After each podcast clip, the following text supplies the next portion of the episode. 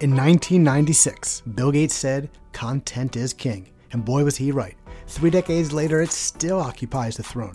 For lawyers, law firms, and companies serving the legal industry, content marketing and thought leadership marketing are a must if they want to build their books of business or increase their revenues. Hi, I'm Wayne Pollock. I'm a former AmLaw 50 senior associate who discovered the world of content marketing and thought leadership marketing and hasn't looked back. In each episode of this podcast, I interview lawyers and legal industry in house marketers who are doing big things with their content marketing and thought leadership marketing. This is Legally Contented.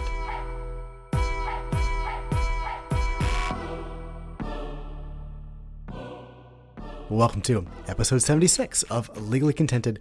I'm your host, Wayne Pollock. We've had a number of guests on this podcast talk about their social media marketing efforts because social media is a great way to build your prominence, to build your book of business, and get out in front of current and future clients and referral sources. My guest in this episode, Scott Oliver, is following that playbook. Scott is an equity partner at Lewis Kappes in Indianapolis, which is a law firm with about three dozen attorneys. Scott works mainly in the SBA, Small Business Administration, lending group, helping banks and non bank entities close transactions across the country. Scott has more than 18,000 followers on LinkedIn and more than 5,500 followers on Twitter. In this episode, we talk about how Scott is able to mix the professional content that lawyers often publish on social media with personal content that shows off to his clients and referral sources that he is a human being, that he's a husband, that he's a father, and that he is someone they can get to know and have a sense of as opposed to just an attorney. In this conversation, Scott and I cover social media marketing for attorneys, including his process for creating content, how to pivot when the content that works on a social media platform no longer seems to work, how to create original personal content that doesn't pander, and the future of social media marketing for lawyers. Scott has some great tips here for how to balance professional content with personal content. I hope that with Scott's guidance, you can balance your professional content with your personal content. You can become a bit more prolific on social media and hopefully build your practice and your prominence. Enjoy my conversation with Scott.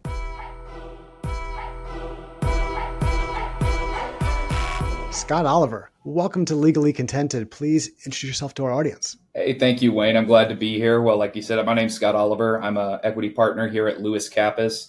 Uh, we're an Indianapolis based law firm, uh, but we do work throughout the nation.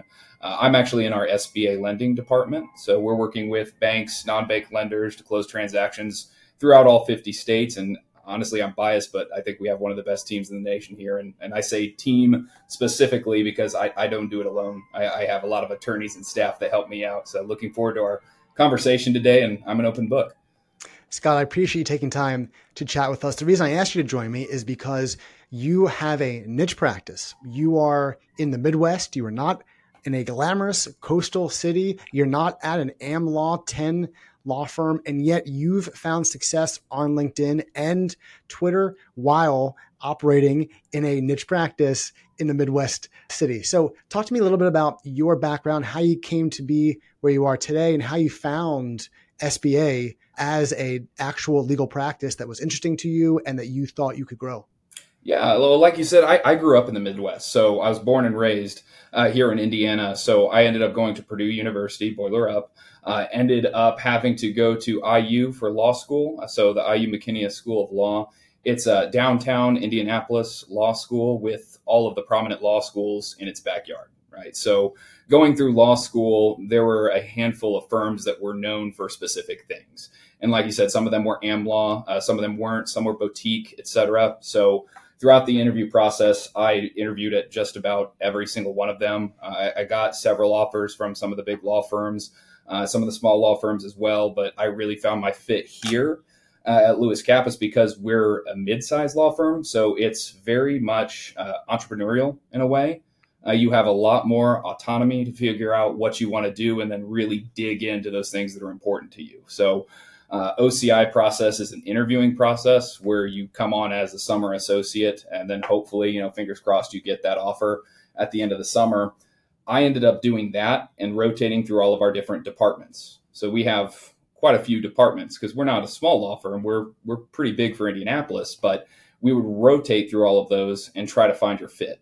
That's our whole idea uh, for law students is to come in here and find your fit. If that's litigation, great. If it's you know transactional work, great. But for me, uh, I stopped at the SBA lending group, which is a offset of our transactional group.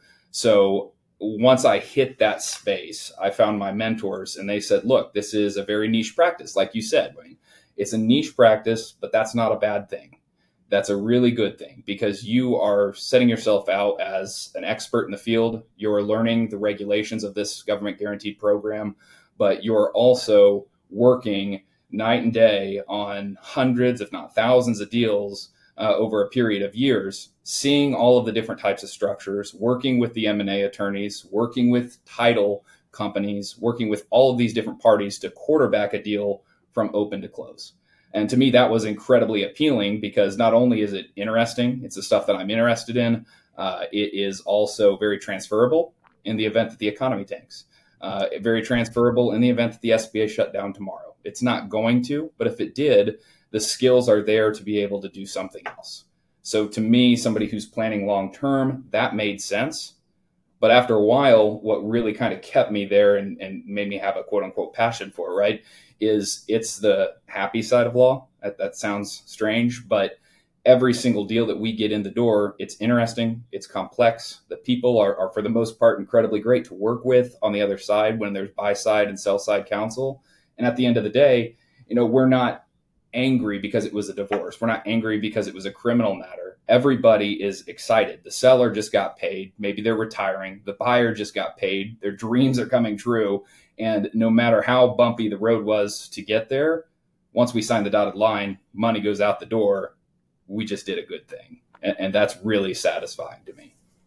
We'll talk about this later on, but I think one of the great things about your practice, any niche practice, especially in the M&A world, the corporate world, is that because you see so many deals and presumably so many industries, even within kind of the SBA loan world, that's so much fodder for you mm-hmm. to either comment on in terms of social media or to write articles about or to maybe even niche down further. Let's say you want to be known as the SMB attorney or the deals attorney for you know HVAC companies or mm-hmm. dental practices or medical practices and obviously might be restricted based on where you're licensed to practice but the idea that Scott isn't just an attorney focusing on deals in the small, medium sized world and isn't just familiar with SBA, but he knows exactly how to get these deals done for HVAC folks or dental offices. And he understands the operations issues and the business issues that might be not reflected on the on the deal paper, but would be something that a buyer or a seller would very much need guidance on because they want to make sure is their operating capital, right? Or do we need a non-compete? What happens in my industry when businesses are sold? So I think that is so cool that you have that ability to look at volumes of data Mm-hmm. based on your practice and suss things out and decide I could use this for marketing purposes. I could use this for client counsel purposes. I think it's just so cool. Yeah, and and I, I, appreciate that. I really do, and I, I, try to market that when I'm talking to younger attorneys to join our team too, or even paralegals to join our team, because it really is quite interesting the amount of deals that you see and the frequency that you see with certain types of industries. So when we're working with the banks, we're seeing just about everything. It's mainly bread and butter, SMB, small to medium sized business acquisitions and real estate acquisitions. But you'll go through periods of time over the years where, you know, one year for whatever reason, HVAC companies are huge. And you're seeing a ton of quote unquote boring business acquisitions. That's what we're seeing right now. And honestly, I love those types of businesses. But five, six years ago, I was seeing a lot of hotels.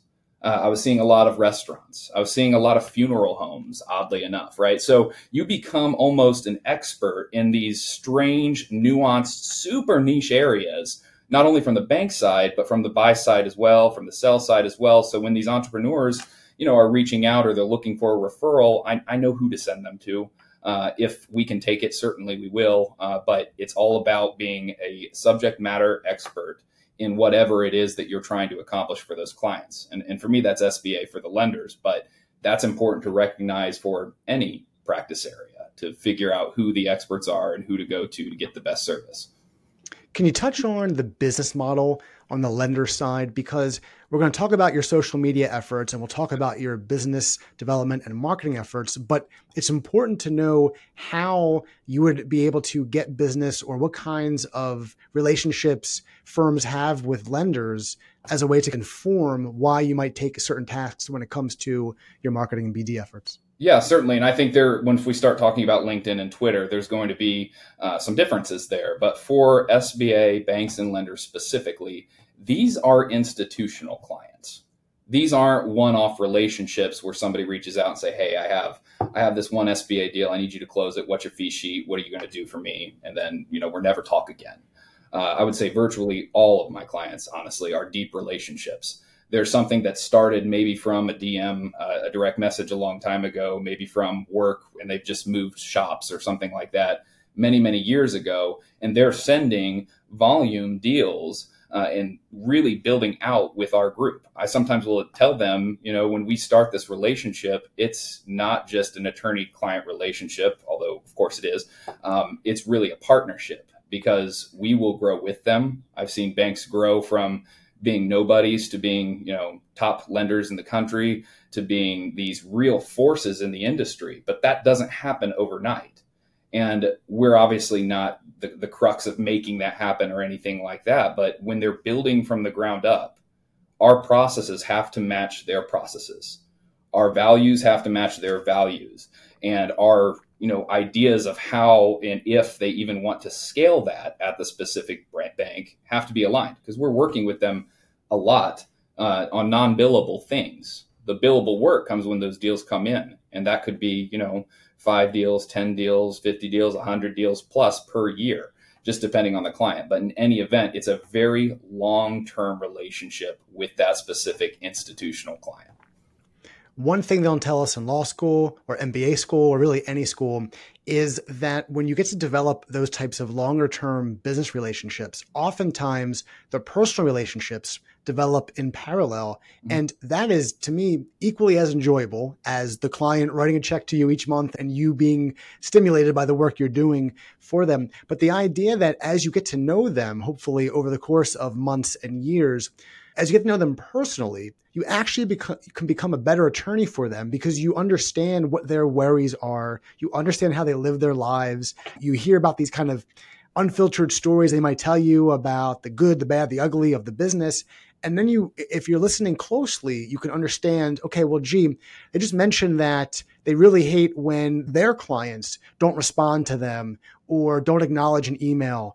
So now I can acknowledge an email, even if I won't respond substantively to their question for a day or two. I can at least say, Hey, Scott, got your email. Have a great weekend. Let's catch up early Monday on this, right? The personal relationship parallels the business relationship and both get better if you're smart enough to understand how one can help the other get better. Hundred percent. I mean, I, I, feel like I should interview you just on that because we don't know each other super well, but I couldn't have said it better myself. And when I'm working with clients, I'll say the same thing, you know, because if they're sending volume, I'm not an island, right? I, I mentioned teams at the beginning because that is such an important thing to me to have these people around me who have the same sort of ideals, uh, same sort of philosophies when it comes to closing deals because if I have a big bank that comes in and wants to send me volume business, yes, of course, I'm going to be working directly on a lot of those deals, but I'm also going to introduce you to my other colleagues, uh, my SBA colleagues, my paralegals who are absolutely critical on a smooth SBA process. Uh, those people, including myself, will develop these close relationships with the closers. And we call them pods or verticals, whatever you want to call them. But usually it's the same attorney and the same paralegal team that works with the same closer over a period of time. Because we can say, just like you said, oh, I know that your work schedule is a bit odd. Maybe you go home early and work late into the night. Okay, well, that's good for us to know because I know when I can get you the information that suits you best. I can make your life easier. You can make my life easier. And in turn, we're providing excellent customer service for your customers. And if we're able to get their customers to come back to the bank and say, wow, your outside counsel was phenomenal. The closer was phenomenal. Underwriting was phenomenal. That's marketing for the bank. And if there's good marketing for the bank, that benefits everybody. Yeah. Right. So learning your client and the client learning you is well, more important than just getting the client in the door. It's that long term, that institutional nature that you talked about earlier. You mentioned at the outset that you're an equity partner. As far as I know, very few equity partners get to become equity partners without understanding marketing and business development and getting good results from their marketing and business development. Where in your career did you come to understand that lawyering at a firm like yours isn't just about putting your head down and doing legal work, but it's about developing relationships and bringing in business through marketing and business development? That was it was probably a long time ago. I'd say before law school. Um, really, just due to very good mentors uh, who were in practice who were saying those sort of things to me. That would say, you know, if you want to practice in private law, uh, which was kind of always my goal, was to either run or work in a law firm. They say, you know, work is the foundation. You have to be able to provide quality service. If you don't do that, you will not have clients. Right? That's an understanding that's foundational past that, if you want to move up, if you want to scale a practice, you have to have people skills. You have to be able to build those relationships because without that, you're only working on existing matters or somebody else's work. You have to be able to put those people in the seats. You have to be able to put the clients in the door, and then you have to be able to grow and sustain those relationships. That's you know the key to scaling anything. Uh, so I think that's always been in the back of my mind, uh, even throughout law school when I would meet with attorneys to try to get jobs, right? That was something that you did because you had to be a salesperson in a way. You had to go out and you had to develop relationships. It doesn't stop your first year as an associate, or it shouldn't, in my opinion. And it never stops when you're an equity partner or beyond. It's all about the relationships. The practice of law has eras. And you can kind of see like now we're in an era where legal technology is coming in. We've got social media everywhere, empowering attorneys to bring in business, whether they are partners at PI firms or they could be mid level associates at corporate firms, but they have outlets to bring in business and perhaps disrupt the totem pole when you've got a mid-level associate who becomes a rainmaker all of a sudden the equity partners are like wait that doesn't compute and like the math doesn't work out and the promotion doesn't work out they're not used to that when i came out of law school this was 2009 this was great recession so in a number of ways the legal industry was different but it was very much the sense that i got and my friends from law school got when working at a large law firm was put your head down mm-hmm. fill your hours do your work. Don't even think about bringing in clients. Your goal is to bill your time because there are people who are just like you who are now out on the street because they got deferred or they got laid off because of the economy.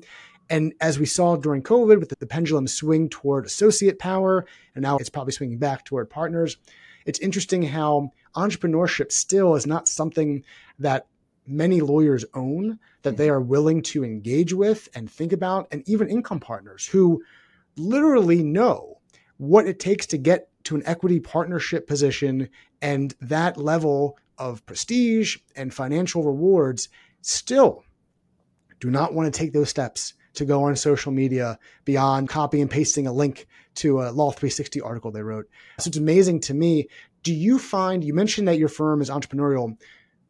Does that entrepreneurialness spread through to all of the attorneys, or do you think there are still attorneys who are on like the upper spectrum, maybe like you, who get it, understand it, and live it, while some people might be surrounded by it, but aren't quite able to internalize it?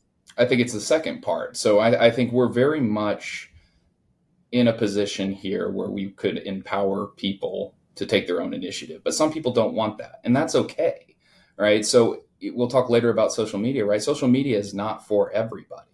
But if you give it a try, if you give it a shot and it feels right for you and you do it appropriately, it can have some pretty massive benefits. And some of those benefits, no matter how hard you preach it, some people aren't going to understand. Some people just aren't going to get it.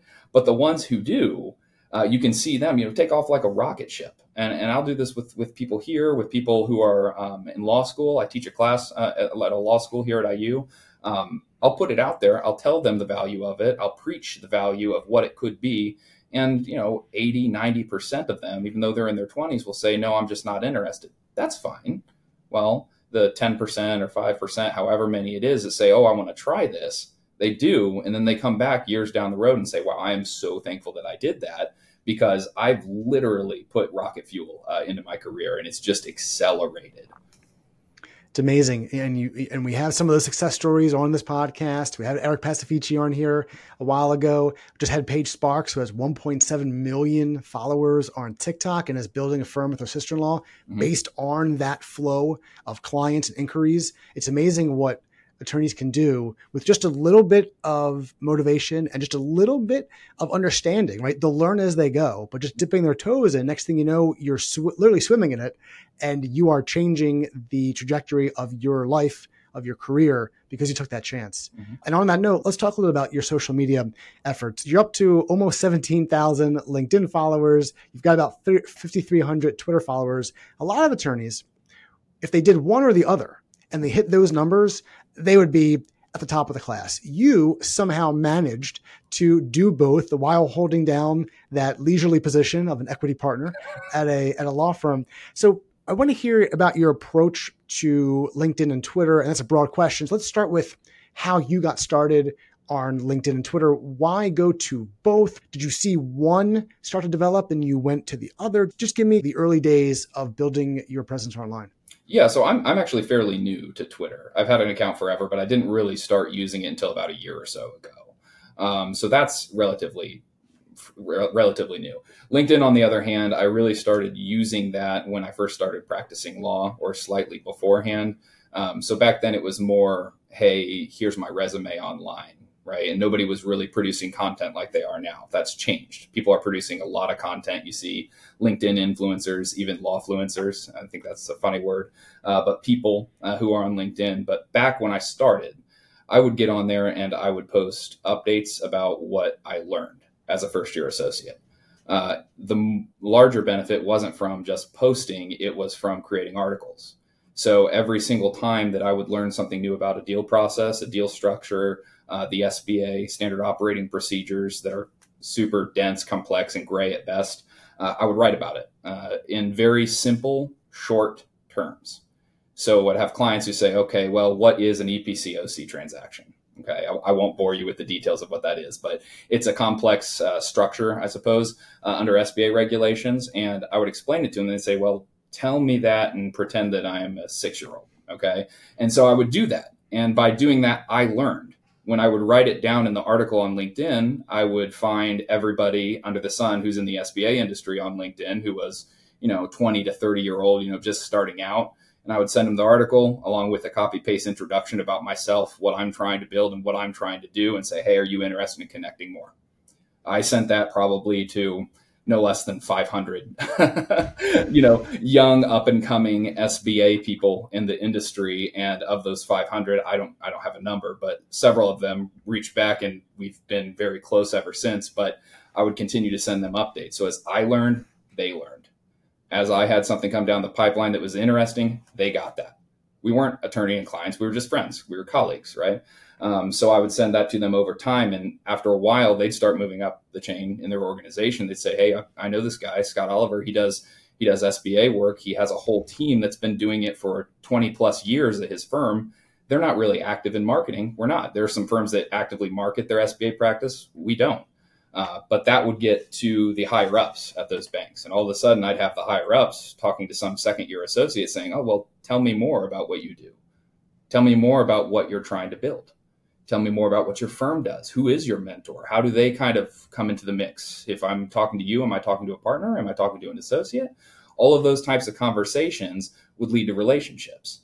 And over time that kind of went to the wayside and articles became less popular on linkedin as you probably know when i said well nobody's really paying attention to these articles. I have all these people in my pocket now uh, who i can talk to.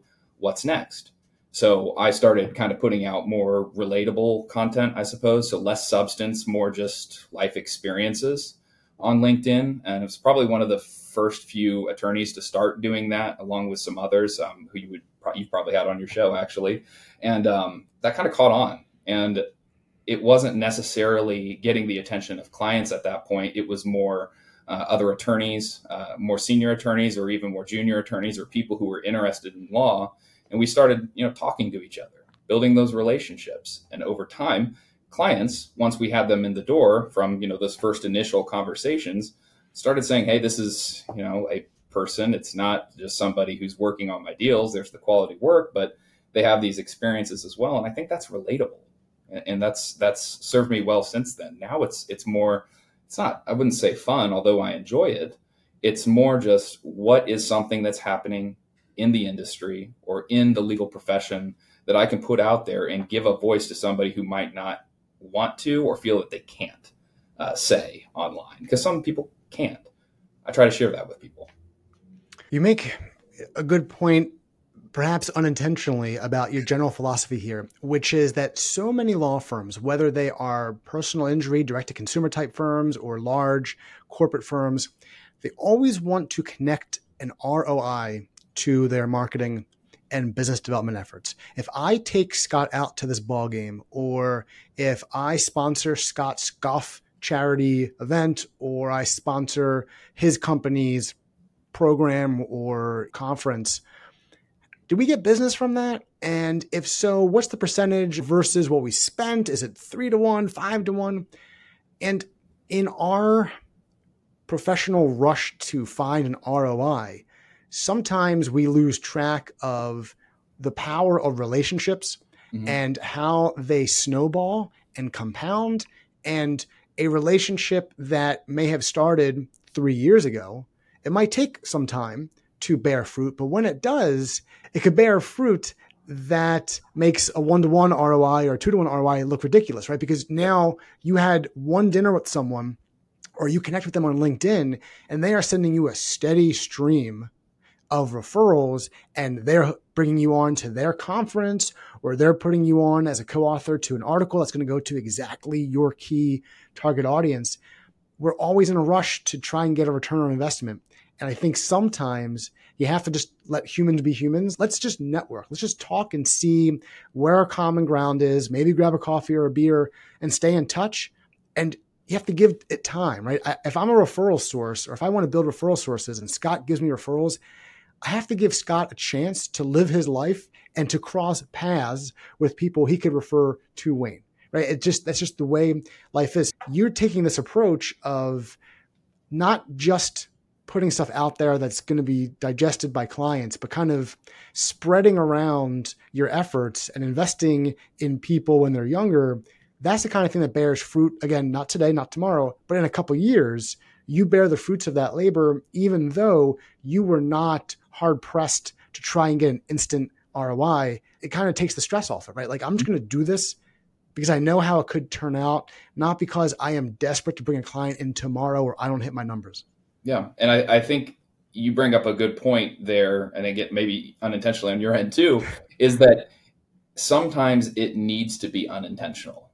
Relationships don't always have to be intentional. Like, is there is there a point in your career, or are there times when you're supposed to be strategic and you know doing something because you expect some sort of ROI? Certainly, right? If you're looking at you know investing in a company, if you're looking at investing in um, anything really, you want to have something come back to you. But when it comes to investing in people, at least I've found over the years that when I'm trying trying hard to get business it usually, I mean, it works sometimes, but other times it just feels rehearsed. It feels uh, kind of slimy. The times that I've found that I've been able to get the business in the doors, not even trying. That, it's, it's a really good um, discussion point with the first year stuff that I was doing. I wasn't trying to get business at that time. I was trying to relate to other people who were my age who were struggling, uh, whether it was at law or at these at these big banks or lenders, and just saying, "Hey, I can't, I can't take you on as a client, but I want to talk to you. And that was cathartic for me.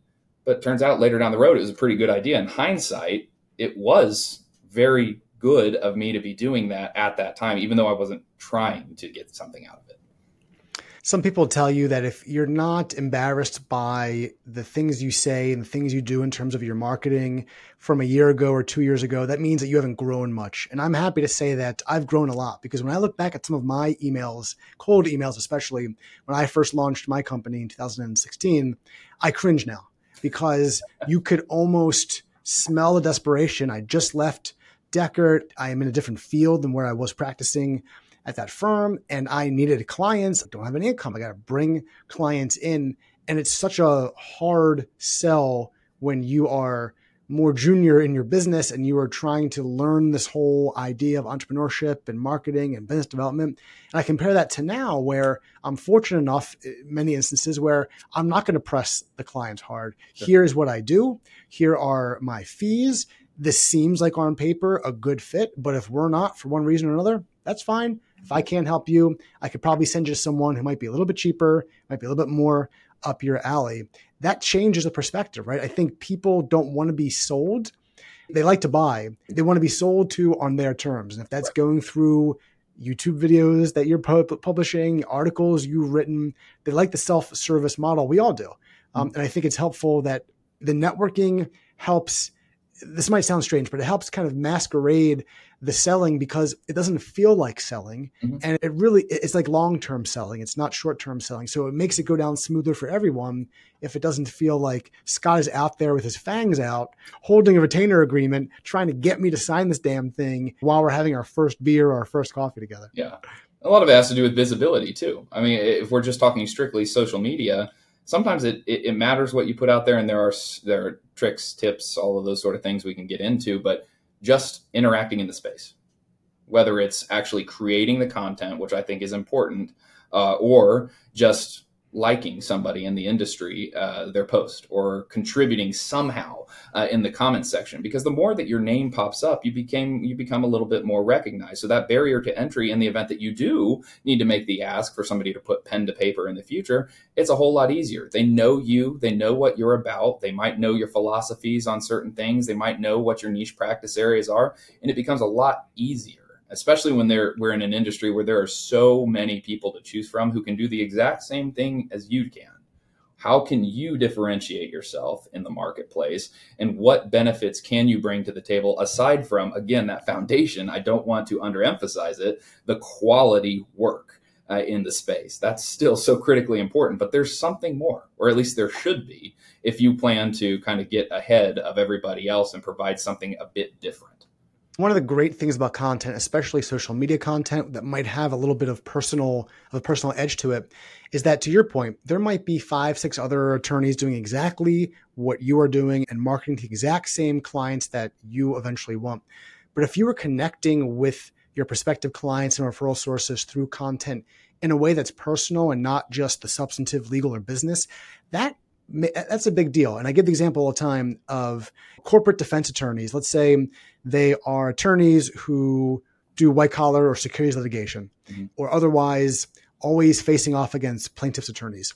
If you know you're talking to insurance companies mm-hmm. and general counsel of large corporations often sued by aggressive plaintiffs' attorneys, well, you might be able to take some pot shots at plaintiffs' attorneys not to fame them, not drop expletives, but you might be able to use coded language about aggressive, about profit focused in a way that the readers of your content who are in those positions go, yeah, Scott knows exactly what we're talking about. We deal with this all the time. You can lean into the attitudes that you think your clients are going to have and your referral sources will have because that shows them that you see the world mm-hmm. the way that they see the world, right? It's not just that Scott is a good attorney who could help us with this litigation. It's that he knows that plaintiff attorneys or whoever, they're going to try to play these tricks or they're going to try and do X or Y and Z, and he knows that he's prepared for it. You, you signal that through dropping in little notes about how you see the world either professionally or, of course, with kids and travel and your hobbies. That's a great way to connect. It's like magic when you find people who do the same things that you do personally outside the office it covers so much ground that you would need multiple conversations to cover, but it's an instant bond. Once people see, oh yes, Scott likes to camp or likes to fish or do X, Y, and Z with his kids, it's a whole different ballgame when you inject just a little bit of that personal content that you might not do if you're writing a Law 360 article or you are publishing some law review article. Yeah, exactly. How do you come up with the topics that you cover on social media? Because on one hand, you post frequently. On the other hand, you post a variety mm-hmm. of content. So, where do you compile this content? Do you have the notes app in your phone? Do you have a pad of paper by your bedside like all great comedians do? How are you recording these thoughts and how are you deciding, gee, I want to talk about professional development today. maybe SBA loans tomorrow. Tell me about your process for compiling and actually creating the content. Yeah, so I do have the Notes app on my phone, and if you looked at it, you'd probably laugh or, or make fun of me for the typos. I'm not sure, uh, but I do put ideas in there whenever something pops into my head. And uh, normally, uh, it's it's when I'm uh, doing a cool down from a workout, walking on a treadmill. Uh, that's that's kind of my thing. I, I, get up super super early in the morning, and and that's what I do for myself. I work out, um, and I always at the end will take 30 minutes to just walk uh, and just kind of clear my head or unclear my head, I suppose, and think about things and write them down. Um, but that's when it's just a bunch of drafts. It's just a bunch of thoughts that I just want to get on paper. Then I'll usually have three different buckets that I think of, and that's mostly SBA lending, law firm, mainly private law uh, experiences, uh, and then uh, also third client services. So those are the three things that really, if you took all of my content from the last four to five years or so, it probably falls in, in one of those three buckets. Uh, and I don't have a certain time that I'll post them. I don't have anything scheduled like some people do. It's just if I'm eh, inspired is a weird word for it, but inspired by a circumstance that's happened at the firm, or I heard something from uh, one of my students at the law school that they feel they can't talk about. I'll write about it. Uh, and I will usually post it in the morning, usually Monday, Wednesday, or Friday. Uh, but I'm not 100% consistent on that. I don't have like a timer that goes out. It's more what's happening today, uh, what's happened to me, what's happened to somebody else, or what's something that I've seen on a deal recently that I think people need to know more about. A good example of like the substantive side, substantive side of it would be if I'm writing about SBA, it's usually going to be from the lender's perspective. Uh, although we do some buy side representation here, M and A work, um, it's usually the lender's perspective. So a couple weeks or so ago, I kept noticing that um, we were hearing about complaints from other SBA law firms that they're unable to do disbursement schedules, settlement statements, where all the money goes, right? Uh, to be able to balance and do math. Okay, math for lawyers is like kryptonite, and people hate it. I love math. Um, so I said, well, I'm just going to make a post about how to balance a settlement statement and it's boring. It doesn't get a lot of engagement, doesn't get a lot of eyes. But if you look at the analytics of it, the eyes that it's getting are clients, non clients who might be clients in the future, prospective clients, all of these things. And they're now looking at this and saying, oh, all right, well, he puts out content that I like to read. And maybe this is a little bit more, you know, plain Jane, bland, boring stuff. He knows what he's doing. Uh, and he's identified something that's difficult, some pain points of other law firms or pain points within certain banks that maybe don't hire outside counsel and he's showing some level of knowledge about this, maybe I need to give him a call. So it really just depends. Did you have any issue getting approval to post as frequently as you do, to have as large of a presence? That sounds ridiculous, but many law firms, as you, and I'm sure your firm has some sort of social media policy. Many firms have social media policies some firms don't. And for example, Lisa Stam, who is a former Baker McKenzie attorney who I had on the podcast a while ago, she's based in Canada. She mm-hmm. started blogging in the late aughts. Baker McKenzie at the time did not have a policy and actually told her to blog under her own name apart from the firm. Mm-hmm. That was helpful to her because when she left the firm, she took the blog with her and there was no messy divorce because the firm said, This is yours. So firms do sometimes have funny approaches to getting their attorneys to quote unquote behave when they are marketing online. Did you, I assume you don't now, given your lofty role, lofty position as an equity partner, but before as an associate, did you have to jump over any hurdles to be able to get out there? Did anyone pull you aside and say, hey, Scott, like maybe you should tone it down a bit?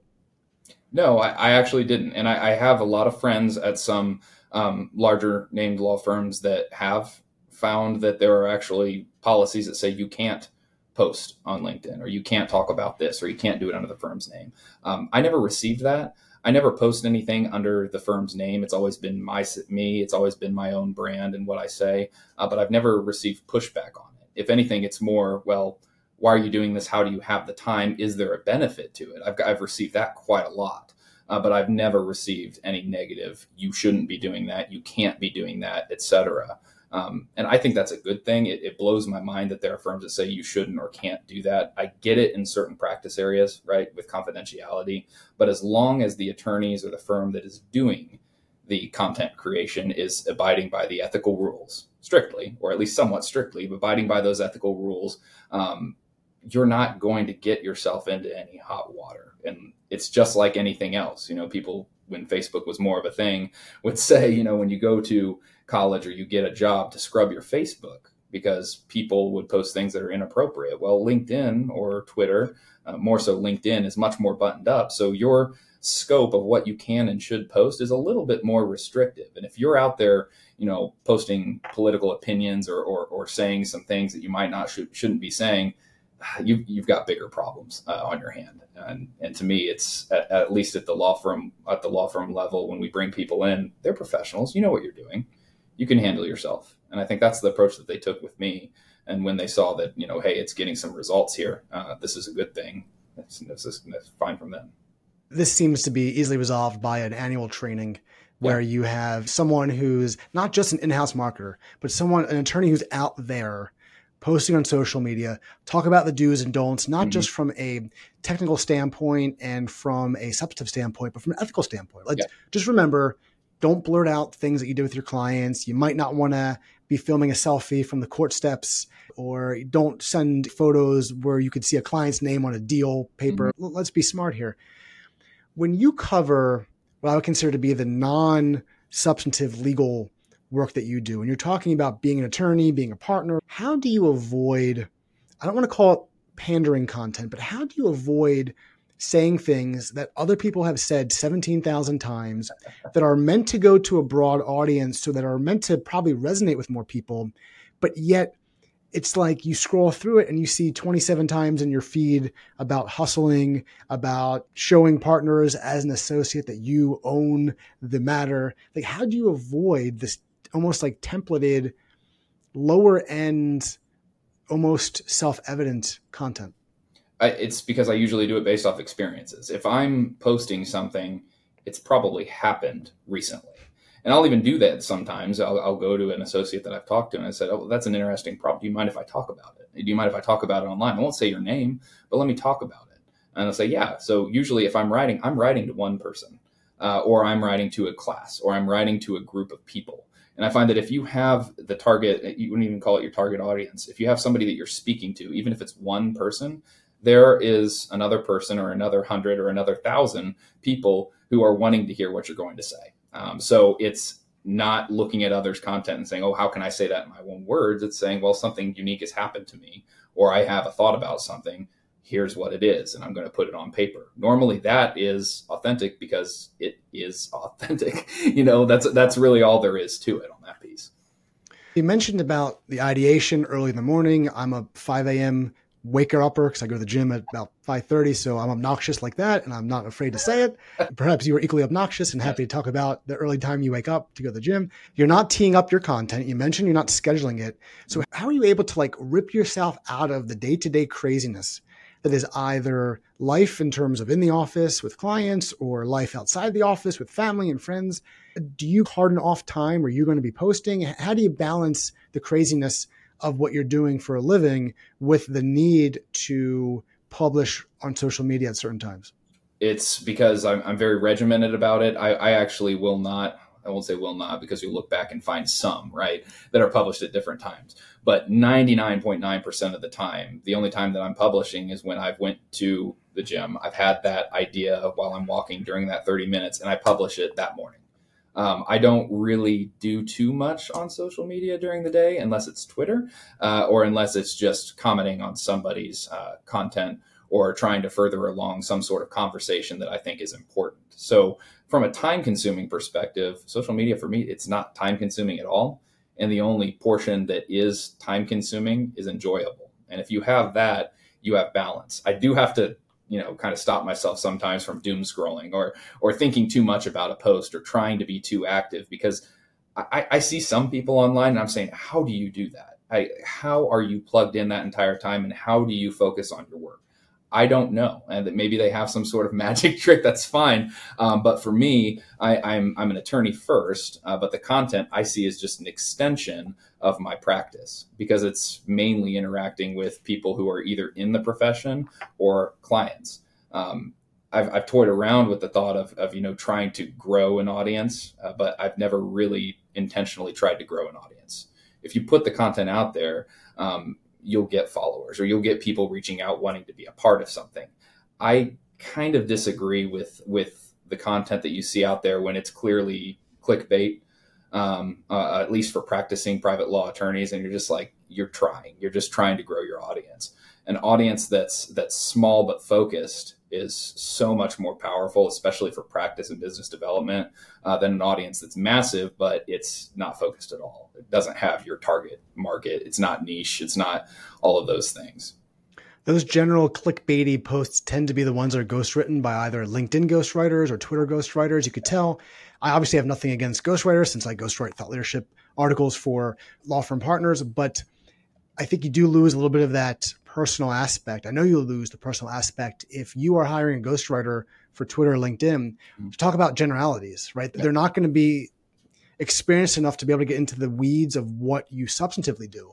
So they have to keep their content to a very high level, or they'll do some research and find tweets or LinkedIn posts that did very well. Mm-hmm. So they re, they re they tinker with them and they rephrase them and they hope that it, goes, it does equally well with their clients audiences what are you seeing in terms of LinkedIn and Twitter? And we don't have to get into the business drama that is Twitter or now X, depending on when you're listening to this podcast or watching the video.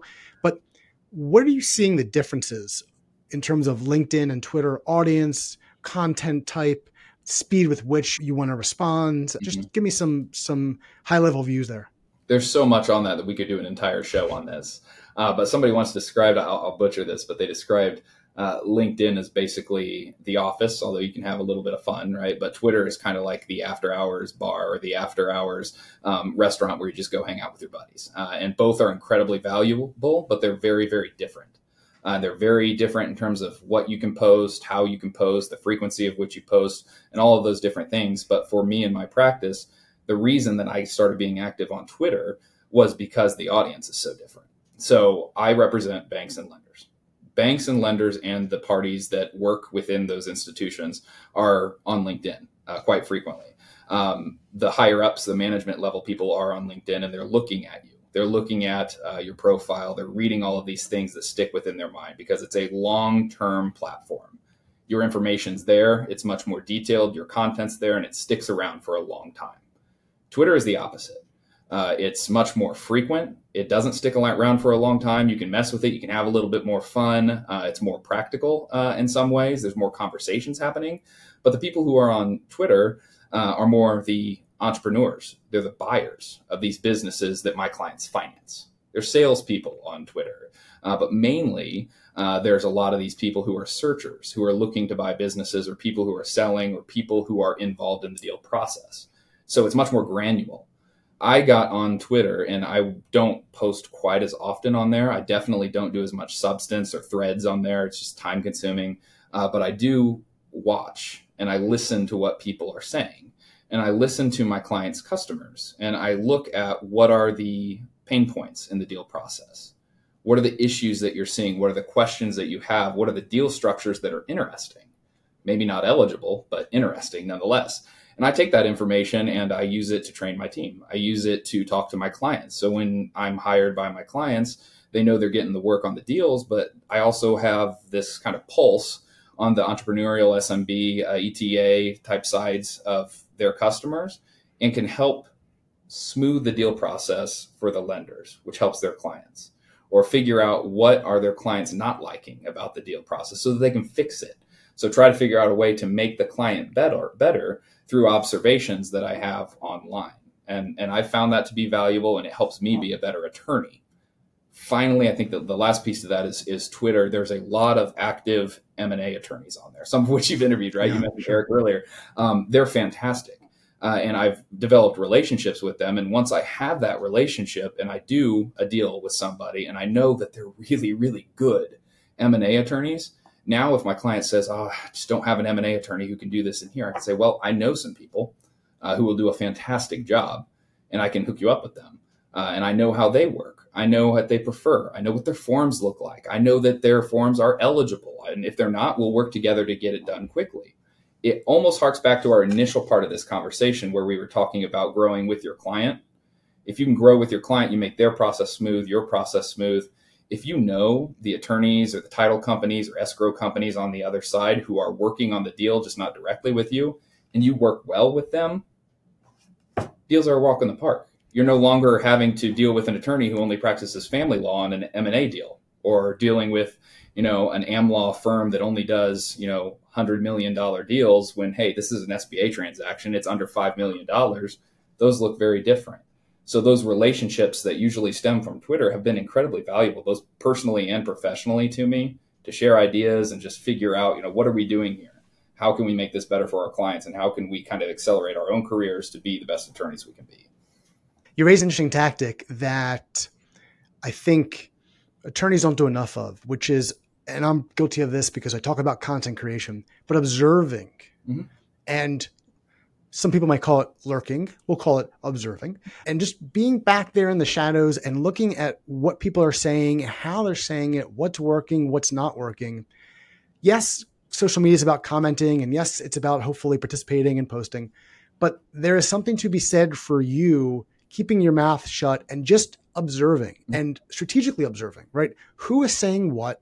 What kinds of posts are getting the most response? Hopefully good, but which ones are getting bad responses? What's the most popular? What are these frameworks? What are these structures? And learning because in a way, anything that someone tells you in a presentation about social media trends today is mm-hmm. going to be out of date probably within 30 days, maybe right. even 50 days. Maybe you have 60 days. But things are always changing on social media. There's always trends. And the best thing you can do is to look at your phone, not doom scroll, but to say, I'm going to take 10 minutes I'm going to maybe I'll comment, maybe I'll retweet, or maybe I'll repost on LinkedIn. But my goal here is just to absorb and soak it in. Then I'm going to put it down and think about this and let kind of my brain work in the background and come up with ideas. But so often you could learn by just watching. Mm-hmm. And no one has a monopoly on great content. No one has a monopoly on building their social media presence they learn by doing as well, right? The posts that someone with a thousand followers has today is going to be different than the posts they publish when they have 2,000, 5,000, 15,000. It just, mm-hmm. it comes with the territory. So I think it's a very astute point is to just watch sometimes, right? Go where your audience is and see how they're consuming content, what they respond to, who are the big names out there, and figure out what your strategy and what your plan could be based on that knowledge. Mm-hmm. You mentioned this earlier. How did you know that your efforts on social media were bearing fruit?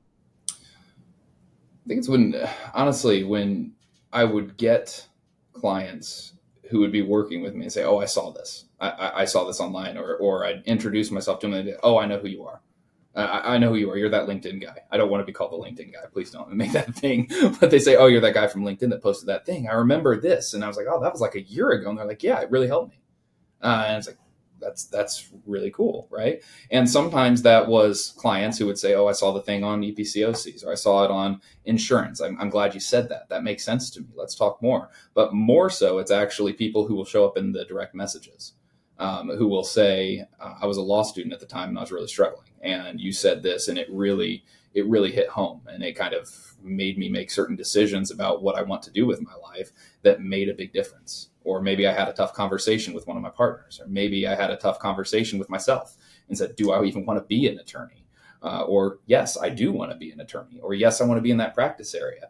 Those messages uh, mean a ton. I've, I've received some pretty lengthy messages of both either appreciation or questions uh, from younger students or younger attorneys who just say, Hey, thanks for putting that out there. I didn't want to put it publicly, but I just want you to know that you're making a difference here. And that, that really means a lot. And it makes uh, for a good point there too with social media for attorneys individually at least um, unless you are trying to grow a following and become you know 100000 100 million whatever it is uh, people who are just following you uh, and you have a more focused audience a lot of times when you put something out there it might not have a ton of clicks it might not have a ton of likes it might not have any comments but the magic is in the dms right it's the stuff that people don't see so even if you're putting stuff out there and you're getting discouraged, all that person's practice area or what they're doing isn't interesting, you don't know that. Uh, you don't know what's happening behind the scenes, and just one person that it that it hits home to, whether it's business or personal or whatever it is, that can have a massive impact that's worth more than a million likes. Can you connect real revenue to your social media efforts? I've never tried. Uh, I, I, would say there is definitely uh, it's definitely there, um, but it's mainly I would say uh, from what I was doing eight, nine, ten years ago uh, that's really starting to bear fruit now. So it's such a long term game, and it's such a long term game that you didn't even know you were playing when you were playing it. Um, and it, it's it's been fantastic, and I, am really looking forward to seeing how that plays out in the next five to ten years in the future because it's we, we have some people who are who are in the same sort of space who are doing big things who have big aspirations and i think everybody's kind of working together to make this thing really interesting well as we start to wrap up i wanted to ask you advice for attorneys who want to dip their toes in to social media who still aren't on there actively but they know they should be. You gave a little bit of that with your most recent answer. So i want to give you a little bit of a curveball. What do you think social media marketing for lawyers is going to look like over the next few years? Where do you think the nature of content the nature of information being shared is going given what you're seeing in technology, what you're seeing in the practice of law? Mm-hmm. Unfortunately, I'm not going to end on a negative, but unfortunately, I think AI and some of the technology is causing people to use that for social media. And that's causing uh, some of the posts, some of the content to be a little bit authentic and, in worst case scenarios, incorrect. Um, I think that's going to start happening more and more as people latch onto it. But at the same time, uh, I think there will be a push and then there will be a pullback from it because the people will start doing it, but you can see through it pretty easily. And those are going to start to lose interest in the people who are doing that uh, and more gravitate to those who are being more authentic, uh, who do have a mix of professional and personal life that are writing content either on their own or through assistance from others uh, that are truly valuable rather than just saying, hey, Chat GPT, give me the the four four different entity structures and tell me what the benefits are. You know, that's very clearly um, just the same thing you'd get from a newsletter. Uh, and it's not as fun and personable as, as what I think is is the most enjoyable experience of, of social media. That authenticity, uh, that, that, communication back and forth uh, between people, not not robots. As I said in numerous venues, credibility is the new authority mm-hmm. when it comes to AI created content, which is to say that if attorneys are putting out content that is spot on to what their clients are looking for and goes right to what their target audiences want to learn about, slowly those firms will be able to hopefully pull those people away from Google, away from AI, because right now AI is not giving you, or most AI is not giving you citations. When you ask it a question regarding an area of law or a business issue, it's not giving you any indication of where the information came from. Compare that to Google. When you're on Google, you can see the links and oh well, this law firm is number two on the uh, on the results. I know they're good. I know that I can trust them. I'm going to go to them and click that article. So attorneys in a way have to understand that AI might pull people away from their sites and give them the answers. Thus, I think there's opportunities for law firms to really be the go-to firm mm-hmm. for let's say SBA related legal issues and business issues, but from a content perspective, right? We are going to build a, a content center, videos, podcasts. We're going to be where SBA lenders go. Mm-hmm. Because if they rely on the internet in terms of AI or Google, they're not going to get the best quality stuff. We have it. We need to create it and make sure everyone in the industry knows that we are the people to come to for our content regarding the issues that our clients care about, whether they're legal issues or business issues. Scott, thanks so much for joining me on the podcast, giving us all of your insights and tips. Where can people go to learn more about you? Yeah, so the best place to find me is probably LinkedIn. Uh, so it's just Scott Oliver on LinkedIn. And then my handle on Twitter is S A Oliver underscore A T T Y. A-T-T-Y like attorney, uh, or our website, lewiskappes.com.